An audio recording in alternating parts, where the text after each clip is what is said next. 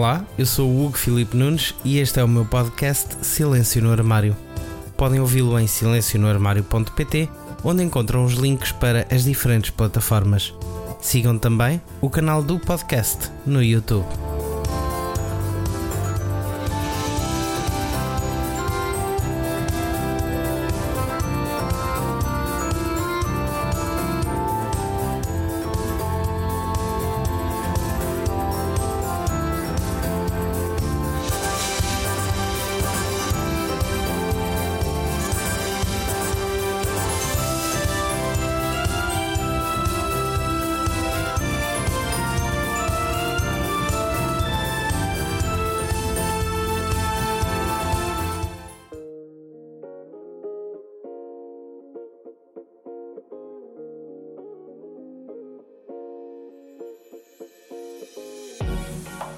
No último episódio, dizia-vos: assumam quem são na realidade, saiam do armário.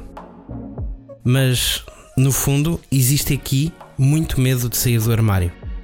E este medo está, a meu ver, relacionado com três vertentes da nossa vida: a sociedade, ou seja, como os outros nos veem, a pessoa que nós somos para as outras pessoas, os nossos amigos, e o nosso medo de sair do armário está relacionado com a falta de empatia do outro lado. Se calhar esta falta está ligada à fragilidade dos nossos amigos, ou mais a essa fragilidade do que propriamente a, a nós próprios e à forma como nos vemos. E depois a família. A família acarreta aqui toda a questão da aceitação, de continuarmos a sentir-nos amados. Mas à parte disto, e se calhar muito mais importante que isto, acredito que na família haja a preocupação para não sofrermos. E este não sofrer é, no fundo, a forma como somos vistos pela sociedade. É o medo que a nossa família tem de sermos discriminados, de sermos mal vistos e de não saberem o que nos reserva o futuro. Olhemos para já para dois destes três pilares.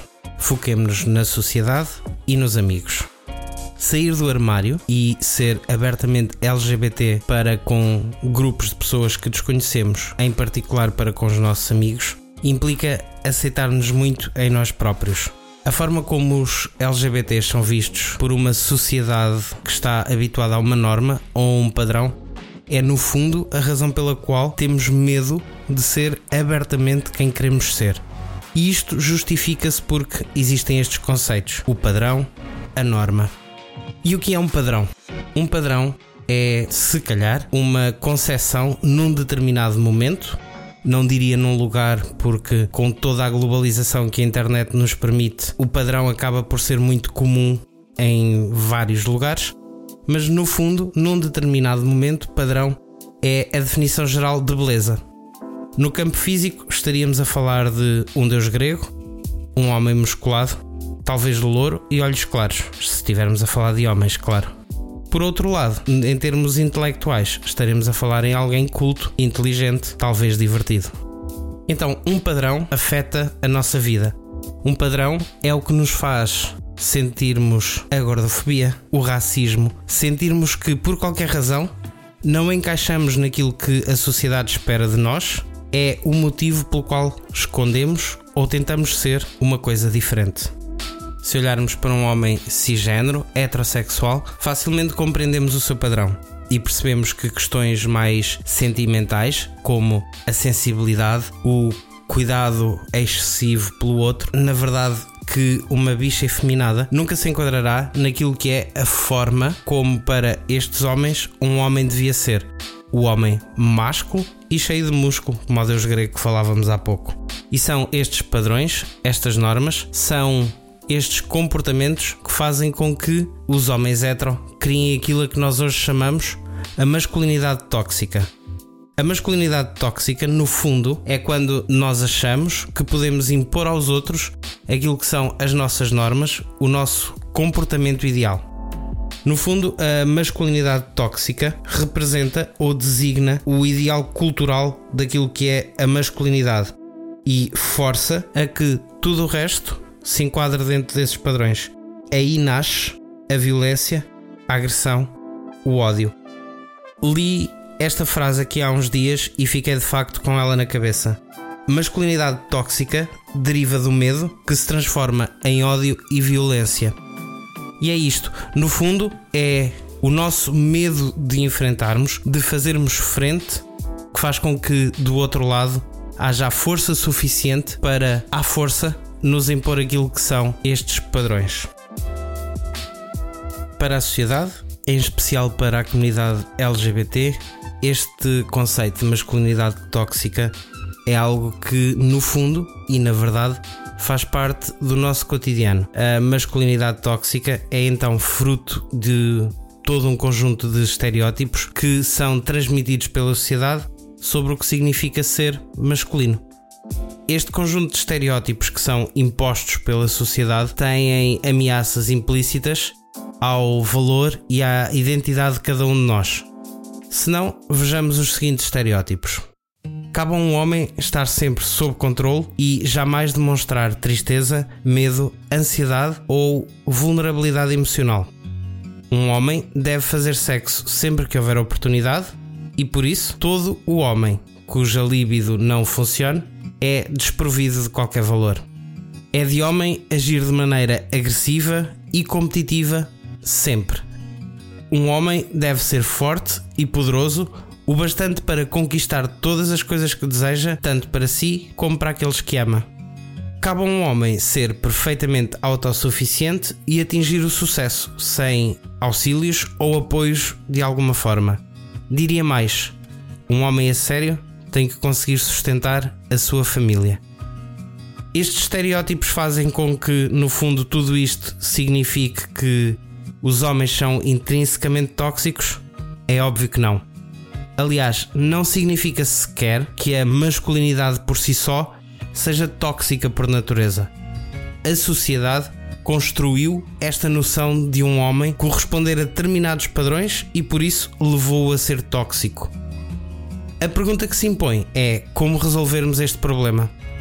A resposta é fácil: sermos nós próprios. Como dizia no início, assumir quem somos na realidade e sair do armário. Por que não querer o melhor dos dois mundos?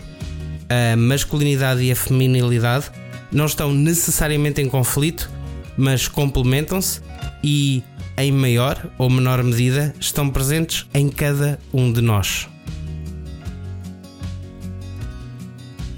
Então, combater estes padrões é, na grande maioria das vezes, fazer de conta que eles não existem.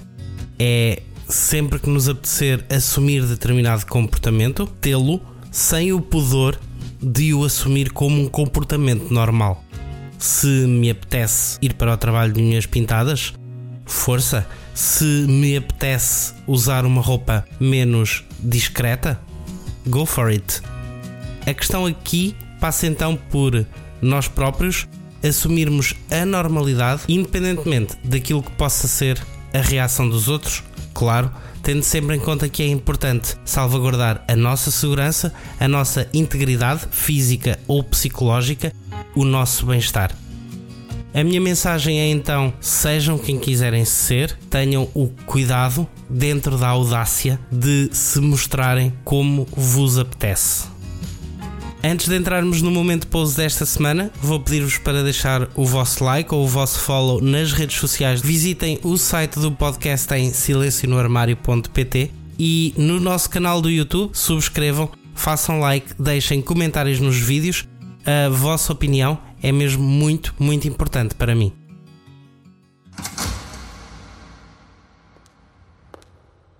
The category is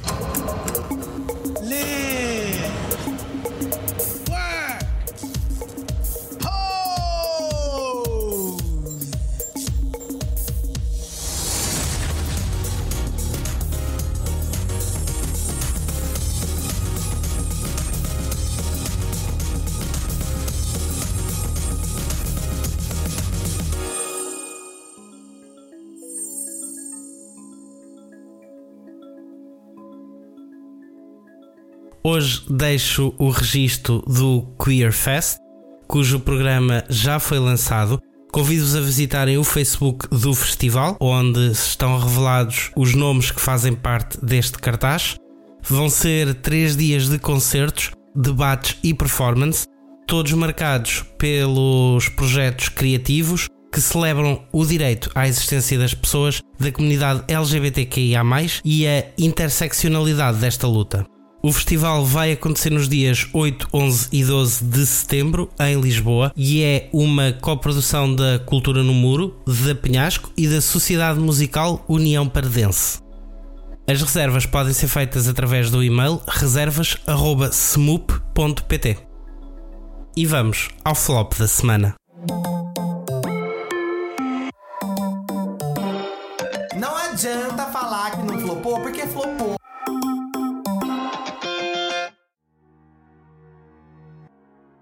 O flop desta semana não é necessariamente algo que correu menos bem, não é uma situação caricata, é sim uma notícia que, claro, só nos pode deixar tristes. A Associação Quebrar o Silêncio recebeu no primeiro semestre deste ano cerca de uma dezena de novos casos por mês de homens e rapazes vítimas de violência sexual.